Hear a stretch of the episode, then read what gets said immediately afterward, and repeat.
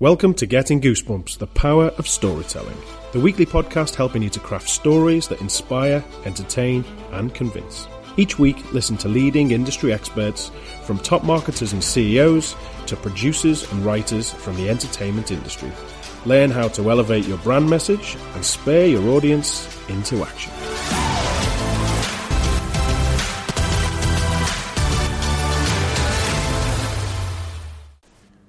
So, this time on Getting Goosebumps, for the second time, I hook up with Joe Pulizzi, the legend of content marketing and brand storytelling. Joe is the founder of Content Marketing Institute, which is the leading education and training organization for content marketing. And some say it was Joe that first coined the phrase content marketing. To back that up, he's written five books on the subject, including his latest, Killing Marketing. And over the course of the conversation this time, we discuss how content and customer interaction is driving the growth and dominance of Amazon among the big four online brands and how companies' brand storytelling needs to be aligned with its purpose. We also talk about the fact that content marketing is something that 99% of businesses are still doing wrong. So sit back and enjoy the content marketing wisdom of the one and only Joe Pulizzi. So, hello and welcome back to another show, guys. This week I am absolutely honoured to have uh, Joe Pulizzi back on the show. It's been a while. Uh, I'm really looking forward to catching up. So, Joe, thanks again for, for coming back on the show. Really appreciate it. No, yeah, we were just trying to figure it out that it's been a little more than two years. So I've been, you know, I've been waiting for you to call me, and I'm a little bit disappointed. Gotta tell you. well, time flies when you're having fun, Joe, exactly. and you know. Well, I think we should make it a thing now. We'll uh, we'll talk every two years, no matter what happens. Eh? All right. Holiday season 2019. You and I. That's it. We're doing it. Book it. So, it's in the diary. So lots happened in uh, in two years, and I've just seen Joe that you're actually stopping your podcast. But um, an interesting interesting take on it because you're saying you, you're stopping not because it's failing or anything, but because it's a height of success. What's uh, what's the story behind that? Yeah, it was it was a tough decision. So I mean, just to go back, since you and I have talked, so we talked in 2015. Uh-huh. In June of 2016, um, we sold Content Marketing Institute to UBM, London-based events company. Uh, so they were really looking at our, you know, our big event, Content Marketing World, which is still the, the largest in-person content marketing event. And I and, and we were, you know, my wife and I own the company. We were looking for a successful exit. I found a great company in UBM, and my time as an employee is done at the end of 2017. So I mean, I'm still gonna, you know, still gonna be a content marketing world, but I'm moving out of operations starting January 1st, and that means I'm, you know, not gonna do any writing. I'm, um, we we uh, Robert Rose and I stopped the podcast, which was actually, to your point, very tough because we were our uh, listenership was at an all time high, so we had to you know make that difficult decision. But for me personally, I, I'm going on a six month sabbatical. In January, I'm doing no internet January, so no social media, no email or anything. And on Friday, I'm going on a couple of bucket list trips, one with my dad to Italy. And uh, so I'm really excited about it. It's sort of a transition to me, and I'm, I'm going to take a step back in, in the content marketing industry and, and let the, the team, the great team at Content Marketing Institute do their thing. But so that's it's sort of a you know a personal journey to parts unknown, and we'll we'll see what happens. But I'm I'm really excited about it. Wow, that sounds sounds really exciting. So it's six months. You've put a time frame on it. Um, what what do you think you'll do once you've got that out your system and um, you've taken some time out and Well, you know you know this because we've talked before. I'm a serial entrepreneur, so that I've started uh, quite a few businesses in my day. Have had two successful exits and I have a number of journals that I write business ideas in, and I think there's an there's actually some kind of bet going on with my friends that I'm not going to be able to last six months, and I think they have money on like a day in you know March or April where you know I actually launched the the next business opportunity. I'm actually going to try to push away from that. I don't know, and this is the toughest part for me, Brian. And I know you know your podcast isn't necessarily about an entrepreneur or individual sort of finding their way in life, but I'm I, am really um, going to try to lean into this thing in January, spend some more time with my family. I got two teenage boys, and try to be. Um, I don't want to say it's fi- about finding boredom, but I read an I read a, an interesting article by the former CEO of About.com that took a uh, a sabbatical, sort of a no electronic sabbatical, no doing work, no meetings for six months, and he said it changed his life, and it really, you know, he was able to find purpose in life. And although I feel like I've got a pretty good purpose, I'm going to sort of lean into it that way, mm-hmm. and we'll see. So the answer, the that's a long answer to your short question of. I'm going to try to last as long as I possibly can and give this a shot because it's very difficult for me to sit and not be focused on what's going on with the business and what's the next thing and I've got a thousand things going on in my head. I'm going to just try to take a break before I launch into something new. Wow, that really is exciting then and you just um, you're going with the flow and I mean 6 months out of content marketing is, you know, quite a long time and you've made some predictions for next year. So what what do you think is going to be the biggest difference when you when you come back? Uh, what what do you think might have changed? Well, by that time, Amazon could totally rule the world. Uh, it's it seems that's like any day now. Any yeah, day it's now. any day. Uh, that's sort of you know. It's interesting. I read the book uh, "The Four by Scott Galloway. I don't know if you've read it yet. No, I haven't. No, but he's a fantastic uh, public speaker. If you ever get a chance to you know ring it up on on YouTube, but um, he really talks about like who is who's the next in line to dominate is it Amazon? Is it Facebook? Is it is it Apple? Is it Google? And it really makes the case for for Amazon being able to dis- disrupt pretty much any industry out there. Um, so I'm, I think that that's that's going to be interesting, and of course, having to do with content, the amount of content, the billions of dollars in original content that they're creating as part of their Prime package, mm-hmm. is amazingly interesting. That they're trying to sort of dominate that por- portion of, of their consumers' attention. Uh, I see a lot of acquisitions happening, non traditional acquisitions. Of course, we just saw uh, Disney purchase uh, 20th Century Fox, so that's interesting from a, a, media standpoint. I think you're going to start to see more of these things happen on the brand side. You're going to see the the Cisco systems of the world. You're going to see uh, you know B2B companies like Rockwell Automation and Lincoln Electric and and and those companies purchase blog sites influencer sites, um, small media sites. Uh, I think there's a huge opportunity there. It's just for the most part, you've got brands like that that just aren't thinking about it, mm-hmm. and they're going to look and say, "Well, should I buy or build?" And they're going to look at build, and they're going to say, "Wow, it's it's really hard to do this. It's really hard to build an audience over time. I've got to be patient. It's going to take me 12, 18, 24 months to really build a subscriber base that knows, likes, and trusts us, let's go out there and, and buy. I mean, we've done that at Content Marketing Institute three different, three separate occasions. It's worked very uh, well for us. You know, we were looking for an event, we're looking for an awards program. Those kinds of things are out there for the taking if you start to think about it. And then my long term, this is not a content marketing thing or a storytelling thing, but I guess depending on how you look at it, my long term prediction is that this is going to happen in 2019. Apple will buy Disney. Yeah. I believe that's to happen. it's just uh, this 20th Century Fox thing sort of puts a, a, kink in my plans, but I see that Pixar and Apple coming together, the former Steve Jobs companies, mm-hmm. and becoming one.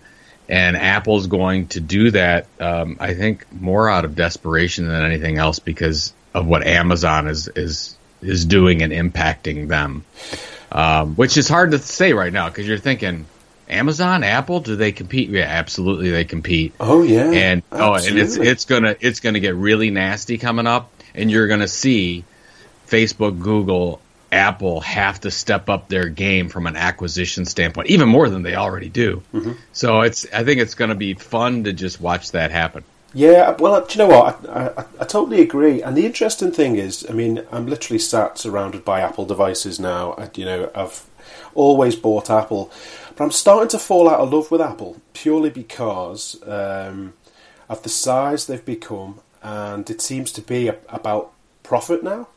Now, it's interesting to me that because if you look at Amazon, they are huge and they're you know, a huge uh, competitor, um, but actually, I see them now as being more innovative than than yep. Apple.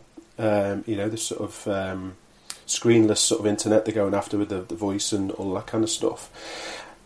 They're growing at a rate of knots. I think you're absolutely right. They're going to, you know, buy up everything that they need to to dominate. But actually, from a brand sentiment point of view, um, I've I've still got admiration for for Amazon. So, what does it take to keep brand sentiment and keep a good positive story from a brand point of view, whilst growing at a rate of knots, uh, you know, and, and dominating a market? Because that's that's a tough balance. You know, that's a tough thing to pull off, right?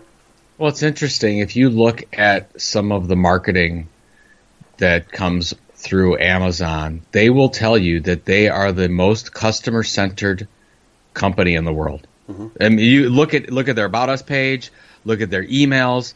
They say they're more focused on the customer needs than any company in the world. That's sort of their mission statement. Now, you you and I can argue and, and say, well, have they gotten too big for that? You know, the, some of these packages are, are they're they're growing so fast. I think it's even tough for them logistically to keep up with all this demand. Mm-hmm. But that's their focus. So when they started as the electronic bookseller, they were like, okay, well, what are what are we trying to do? We're not the long game was not to sell or not to sell books, uh, you know, e-commerce books. It was well, let's figure out what these customer needs are, figure them out better than anyone else, and deliver based on the needs that we find out. And they still do that. Mm-hmm. They still absolutely, and they say, oh, that's how they're, why they're getting into, oh, should we get into the pharmaceutical business? Should we get into this business? Should we get into that business? Well, now they're in just about any business they want to get in, but it's this focus on the customer's needs. That, so to your point, if we look at any company out there, that it's not, that's not rocket science. Mm-hmm. What are, who are, who are my customers? What's keeping them up at night? What's their, in our case, what we're talking about, what's their informational needs? What's their pain points? And how do we deliver on those pain points on an ongoing basis? That, the, the, the, the reason why companies fail at that is not usually because they're not delivering really good, amazing content. It's because they don't do so consistently and they give up over time. Mm-hmm. I somebody asked me this the other day. I had an interview two days ago, and they were talking. They said, "Joe, Content Marketing Institute's been so successful.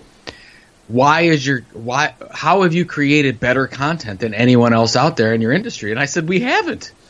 We have not created better content than anyone else. We've lasted longer.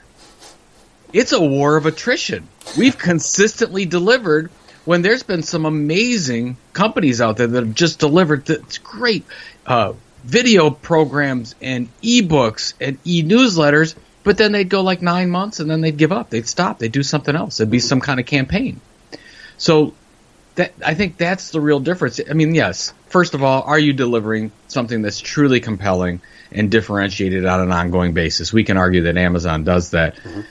And, and so that's the one thing that we have to do as corp- as as enterprises as businesses to deliver to audiences but the most important thing is, are you delivering consistently over a long period of time to be able to build loyalty and trust and likability so that they'll actually prefer you over, and they'll actually say, hey, it's a no brainer. I absolutely want to buy from that company. They've been delivering so much value over a long period of time. So those are the, are the two things that I would focus on. And everyone gets so focused on the content itself, which mm-hmm. is, they should be.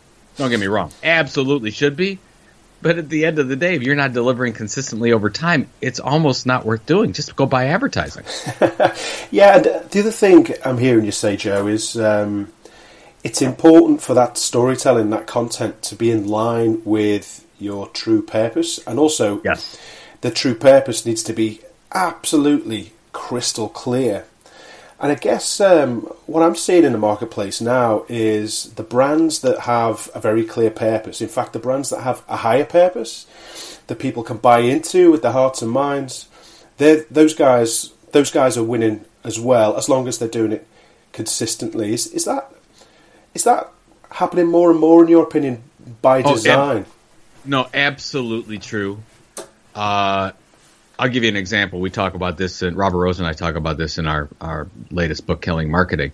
And nothing against the folks at ExxonMobil, you know, one of the largest companies in the world. But if you just go to their go to their pay, homepage and click on their mission, click on About Us, and click on the mission. And, you, and the mission is all about how to deliver profits to shareholders. That's the mission statement. And I honestly feel sorry for the marketing people at ExxonMobil. How do you how do you create engaging content based on that from a corporate mission standpoint? It's it's impossible. It's horrible. You, it's you can't do it. You literally can't do it. You have to make up your own mission that has nothing to do with the mission of the company. Yeah. So when you t- when you look at an Amazon mission and you're you're look, looking at, boy, how do we make our customers' lives easier in some way? How can we lighten their burden in some way? Now, whether or not that they deliver on that mission, we can argue about it. But that's a pretty amazing mission. Mm-hmm. You go to Ex- ExxonMobil and they're like, we really want to drive that share price up. That's really what we're trying to do. How are you going to deliver amazing videos, podcasts, blog posts, whatever? You can't do it. You absolutely can't do it. So that's why that that's why if I'm a marketer today, I'm looking. The first thing I'm saying is, why are we here? Why is our business? And so and let's break that apart a little bit. What I would like to see when I go into an enterprise, I want to see the why mm-hmm. focused on what's the outcome for the audience. That's what I really want to focus on. That's like, and then how can we deliver as a company on that? So, who's the audience we're targeting? What are their problems? And what is their outcome? And then I can get really excited about a story behind that. Because then we can really dig into some incredible uh, you know, ongoing pieces of information delivered to that higher purpose. And that's, and of course, if you call it higher purpose marketing, you see the rise of B corporations. These these things are happening, mm-hmm. and those are organizations that have a better opportunity to market more effectively because they're led with an organizational purpose that makes sense. And if it's just a very structured, this is who we are mission, boy, that that's where as a marketer you got to have second thoughts about maybe going somewhere else. Yeah, because I, I wouldn't want to do it. I wouldn't want to do it. It'd be terrible. I guess um, driving share value is better than um, killing the environment. So I guess that's well, yes. I, like, I guess you're like, well, what's the best purpose yeah. that we can, we can come up? But there's yeah. a, you know what? There's a story there. Yeah, yeah. I can make and, and, and what's interesting is if you look at some of Exxon Mobil's, and not to pick on Exxon, lots of good people work at Exxon Mobil, so I don't want to get any hate mail here. But when you when you look at some of their uh, television spots, mm-hmm. some of them are actually not bad. They're really talking about how we need to think differently about energy efficiency. Now, whether you believe that or not, mm-hmm. they're doing that's a whole different thing. But they're trying to communicate that issue. The problem is somebody else made up that mission in the organization that's not based on the corporate mission. It's based on something else. Yeah. So that's where then you have this disjointed feel where and, and this is I think what you're talking about a lot and your has to have this consistent storytelling, this consistent brand feel throughout everything. Because what you're gonna have is, well, the blog posts are different than the advertising, are different than the PR, are different than the podcasts they do. It's like, what is this company? it doesn't make sense. The one thing you could say about Apple that they've done fairly good job of. They've been fairly consistent uh, throughout most of, of what they've been trying to communicate for for a very long time. Even yeah. though I would agree with you, they're really just focused on profits. I mean, that's the one thing that the new CEO coming in for Steve Jobs has done really well, right? Mm-hmm. He's like, you know what? We were all about innovation. Now we're going to be the most profitable company in the world. They've done a pretty good job at that. Yeah, they have, but they've they've definitely um, lost some love of mine, you know, and I think it's it's it's partly down to exactly that direction they've taken. But here's one for you, Joe. Um, talking about sort of purpose and higher purpose. So, so my company, we're uh, a digital marketing company, but we help businesses and brands market in order to find talent, not customers. So we design employer brand, and what, what we're starting to find is when we tell the true stories of talent that works for a brand, it resonates and it does its job. It helps find um, more great talent that's attracted to that sort of culture and that kind of stuff. But because it's authentic um, and genuine and, you know, from the words, from the mouths of, of, of people within the organisation, it's also spilling over um, and having an effect on the consumer marketing because at the end of the day, it's just all brand and the sentiment is positive and it's genuine and authentic. Have you any thoughts on um, the crossover of those two things, consumer marketing and um, talent acquisition marketing, and and why do you think why do you think that we're seeing that sort of that trend of uh, employer brand um, adding value to, to the consumer marketing efforts? Well, I, I think you're absolutely right. And I think if you actually have a compelling story to tell, mm-hmm. and some and you have a group of you have an audience engaging in this. So let's let's take our old favorite standby that we have we're contractually obligated to talk about. Let's talk about Red Bull for a second, and Red and Red Bull Media House. I think we can all agree that Red Bull is a horrific drink. It doesn't taste. It doesn't taste good at all. But yet they still do incredibly well. Yeah.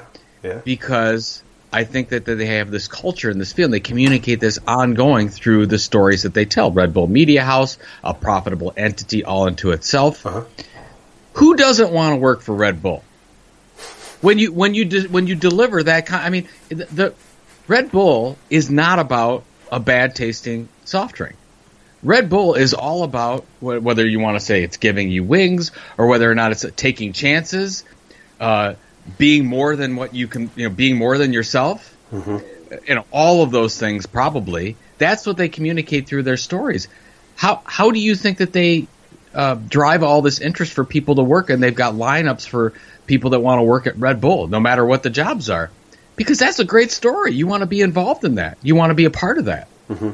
So that's where, to your point, if you let's let's say that I'm going to, going to do an out an external effort. Let's let's you know if you go to Red Bull, Red Bull has Red Bulletin magazine. They have 2.5 million or so subscribers. You can find them in every airport. The magazine in every airport as well. Um, what what's the job of that publication? Well, the job of that publication is obviously to create fans, to create fanatics mm-hmm. about the brand. Even if they don't, and what they found out is even people that don't actually like Red Bull, they still talk favorably about Red Bull. And so part of that job is, to your point, is is to find talent, is to get those true fans to become employees because your most important marketers are your employees. Mm-hmm. Absolutely. So it all works one and the same. And you've probably seen this more than anyone. When you go in and you've got two disjointed efforts and you've got, let's say, HR or you know, talent management and a t- completely separate role in the organization than marketing communications, Absolutely. that's a problem. Mm-hmm. That's a huge problem. Well, and I think we're seeing this come together, or hopefully you're seeing it come together because when it's not, and you're not on the same page, wow, you got problems. Well, absolutely. And probably just a couple of years ago, we were going into organisations and we were meeting um, everybody for the first time, but we were introducing the HR teams to the marketing teams because they never actually met, you know. Um, but but now I'm seeing that, that that's definitely definitely changing. But um, just to your point about, about, Red Bull, Joe, last time we last time we spoke, um, we talked. You called it you you talked about Netflix as the the biggest content marketing platform on the planet. And you, I think you referenced Red Bull last time, or I think it was an example of um, you know because they were putting out content that was Netflix worthy then, yep. you know, and they were they've been building audiences for for a long time. So that's absolutely um, still the case. Do you think? I, th- I think we were touching on it earlier as well. Do you think the idea of entertainment platforms um, completely merging with business marketing is a is a clear trend that's only going to continue. I don't know if that's a clear trend. I think that what we need to get out of our minds as marketers, and consumers doesn't matter, but as a marketing professional, mm-hmm. is that there's no line anymore between media and non-media. Uh-huh. So whether or not uh, I think that we're like, oh yeah, entertainment. Netflix is a media company. Am, uh, you know, Amazon. What are they? They're everything, right? I mean, they're a media company. They're pharmacy. They're everything. They're in every industry. Um, so you know, we, we talked about acquisitions before. Like, okay, well, uh, a brand, a product brand is going to buy a media company. A media company should, could buy product brand. I mean, I, I talk about BuzzFeed a lot because I think that company's so interesting. You know, one of the, the leading social media media companies, if you will, of our, of our day that launched uh, over a decade ago. Well, they now sell housewares. They sell a smart cooker and you can find in different department stores now. They sell print on demand cookbooks. So what is BuzzFeed? Is BuzzFeed a media company or is it a product and service company? Well, they're they're both. So that's where I think that we have to get, where we have to understand that it's uh, when we when we develop audiences that know, like, and trust us, we now have an opportunity to monetize that audience in 10 different ways. I can sell products, I can sell services, I can get donations, I can sell advertising, I can create my own events, I can sell premium content. You can do all those things. Now, generally, if we look at the, the traditional content marketing approaches, you're like, oh, I'm going to create a loyal audience, and then they're going to know, like, and trust me so much, I'm going to then sell my products and services. They'll be more likely, or I'm going to keep them longer as customers, like John Deere's The Furrow magazine, where they've been publishing for 120 years. Why does John Deere produce that? Because people are more likely to buy John Deere equipment if they subscribe to that magazine. But we have now opportunities to monetize that in multiple ways. And if you need an example of that, Amazon. you know, what, why is why does why does Amazon deliver all that content for a Prime membership? Well, first of all, they're monetizing it through Prime membership, but we might get that Prime membership um, whether or not we because of the shipping. Mm-hmm. Th- that's what we want. Well, they want more of your time and attention, so they can sell you all kinds of stuff. They can mo- they can monetize it ten different ways, no problem. But we think about that as Amazon is different than any other company, than a Cisco Systems, than a John Deere. It's not. And so that's where I think the opportunity. We it, and all I want marketers to realize is that you are making choices on how you monetize your content. It's fine if you just want to sell more products and services or create more leads or do whatever. Or or in your case, hire, find better employees. It's mm-hmm. all good. That's all good. But you have to realize that you're making choices and that's the business model aspect of it.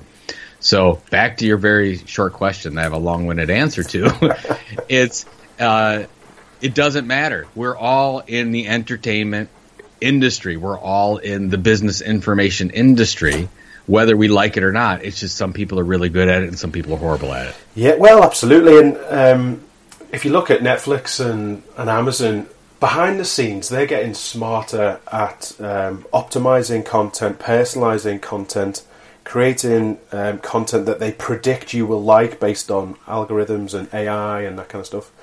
And we're seeing more content that isn't just sort of broadcast, it's more immersive, experiential, interactive content as well. What are your thoughts on um, producing content um, that is designed to get an audience engaged so you get some sort of response? Are there any sort of key ingredients to, to that sort of thing, or is there a formula or an approach that you'd recommend? So here's what I would, you know, it's it's oftentimes in in this part of the part of the conversation we might talk about virtual reality or AI, you know, artificial intelligence, you know, doing things that you can leverage with technology to mm-hmm. create a more immersive experience.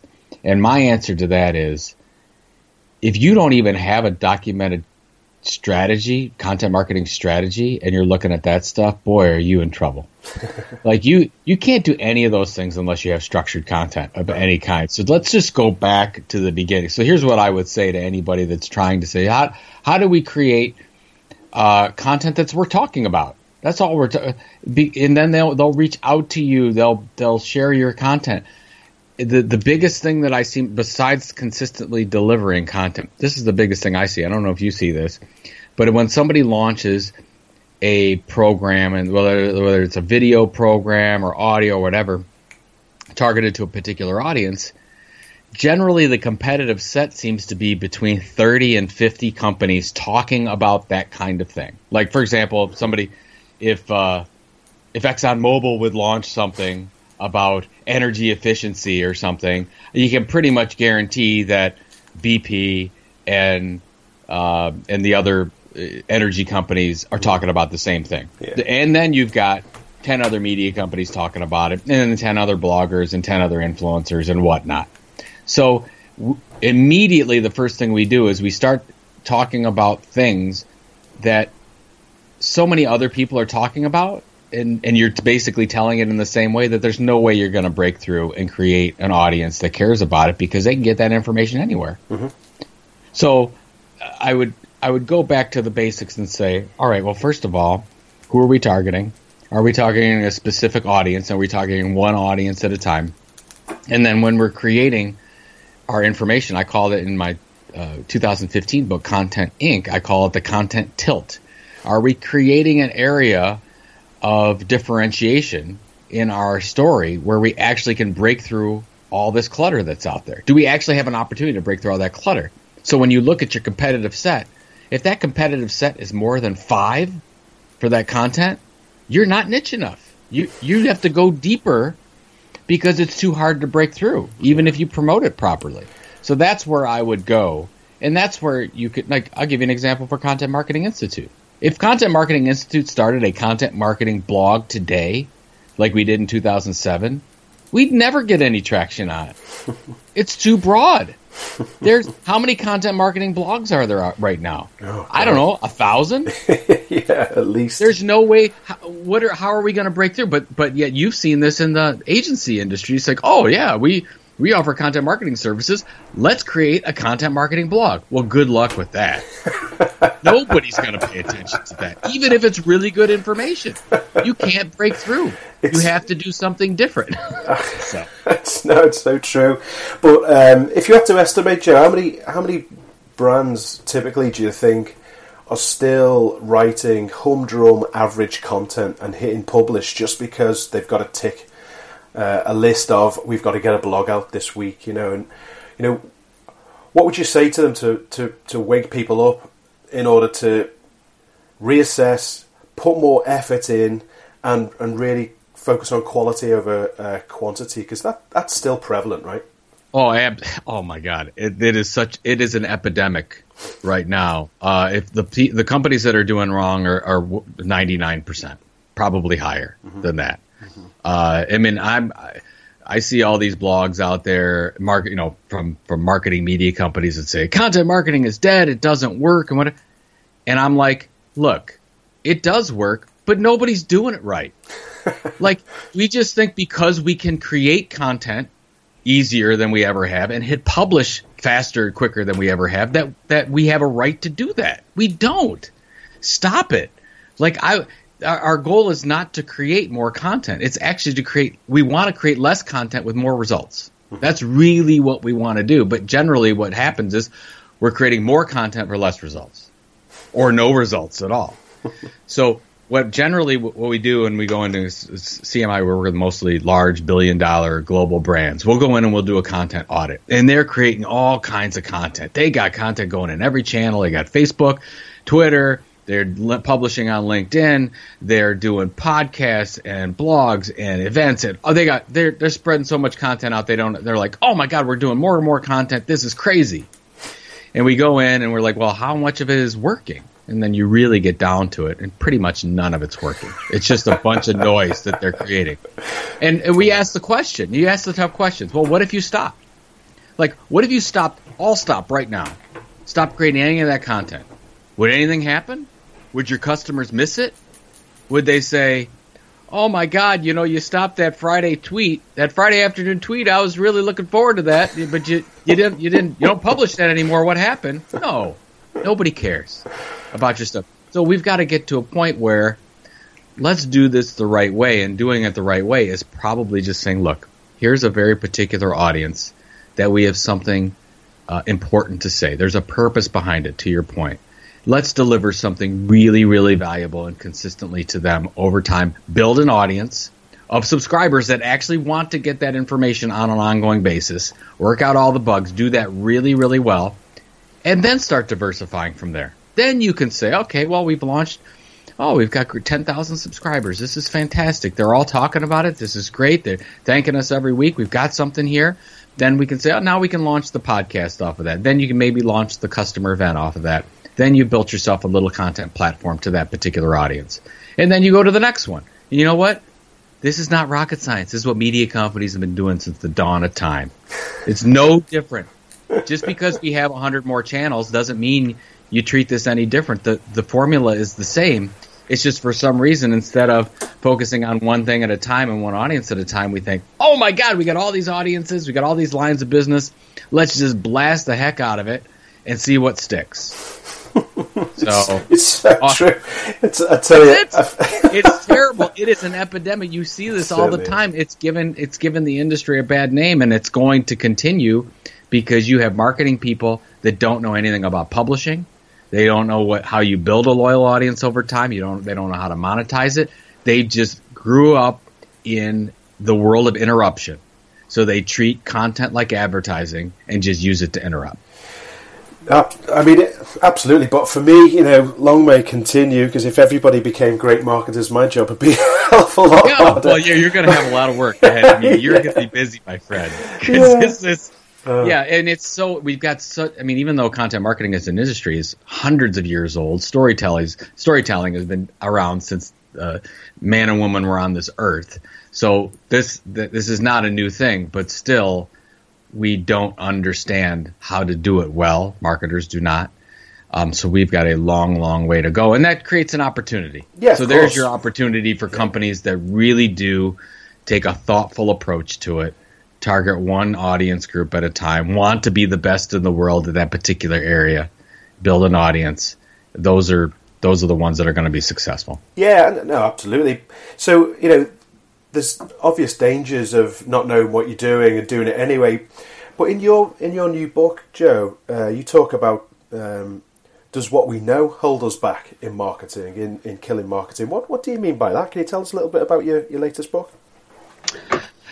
So, um, you know, we've had the opportunity to work with a lot of very large businesses, and and even though the the control of the different channels have changed. It's basically moved from media companies and brands with really large advertising budget, and it's and it's moved to consumers that have a 24/7 informational device with them at all times. They don't need to rely on just the eight channels that we had before 1990. Now we've got hundreds of thousands of channels so that has completely changed, but the marketing department and the setup and the function of marketing in most organizations haven't changed at all. It's still exactly the same. Oh, sure, they've added, oh, we've added a little content group here.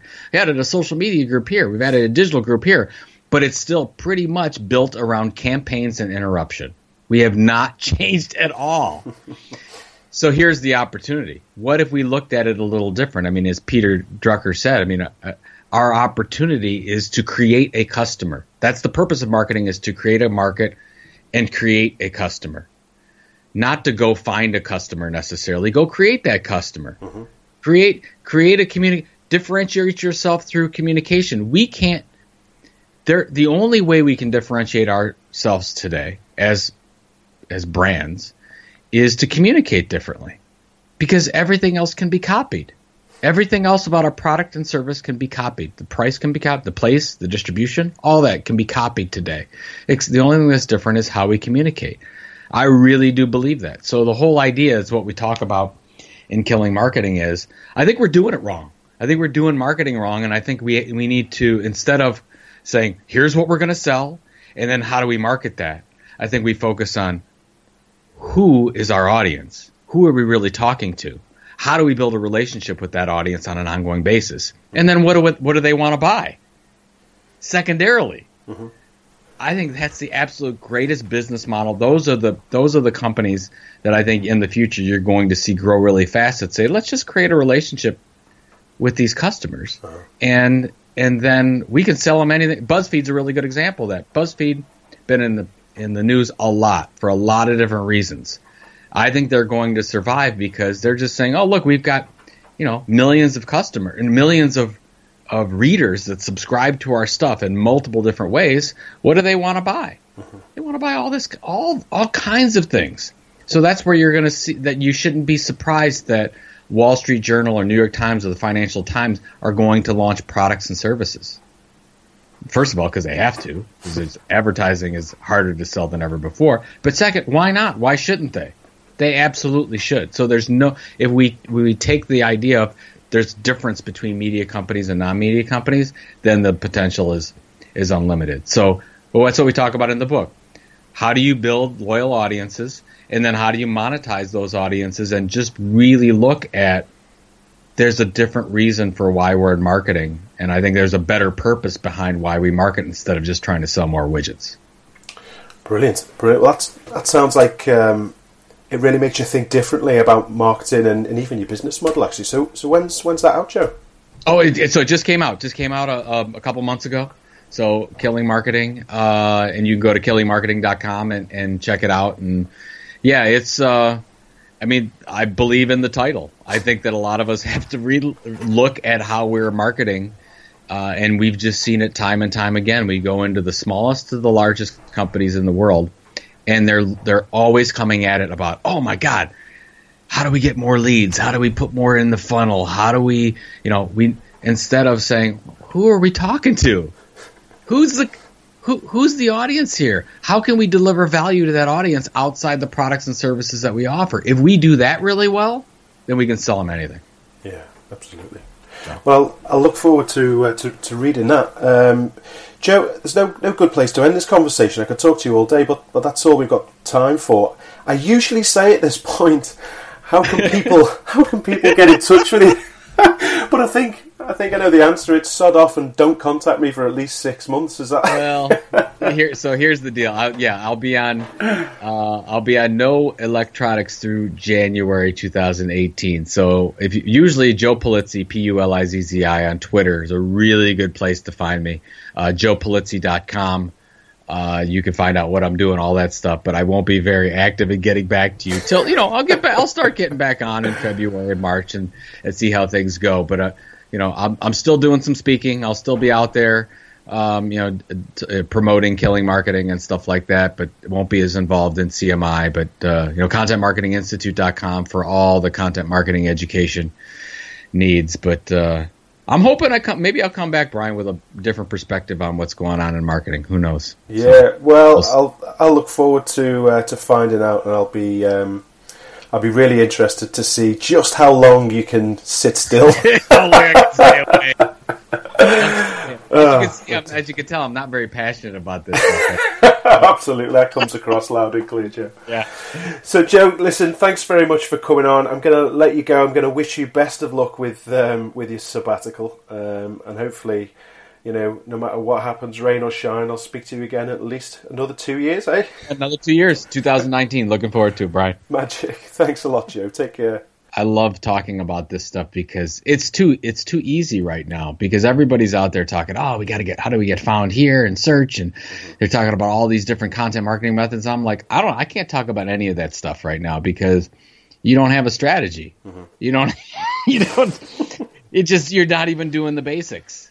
It, I, I, n- nine out of ten companies we go in do not have any kind of documented strategy when we go in. Yeah, They're just creating lots of stuff. Yeah, so we find exactly the same. Yeah, so you know, so there's a lot of opportunity for all of us. Yeah, so. absolutely. Well, best of luck with uh, with Thank your time you. off. I hope it really just hits all the notes you're looking for.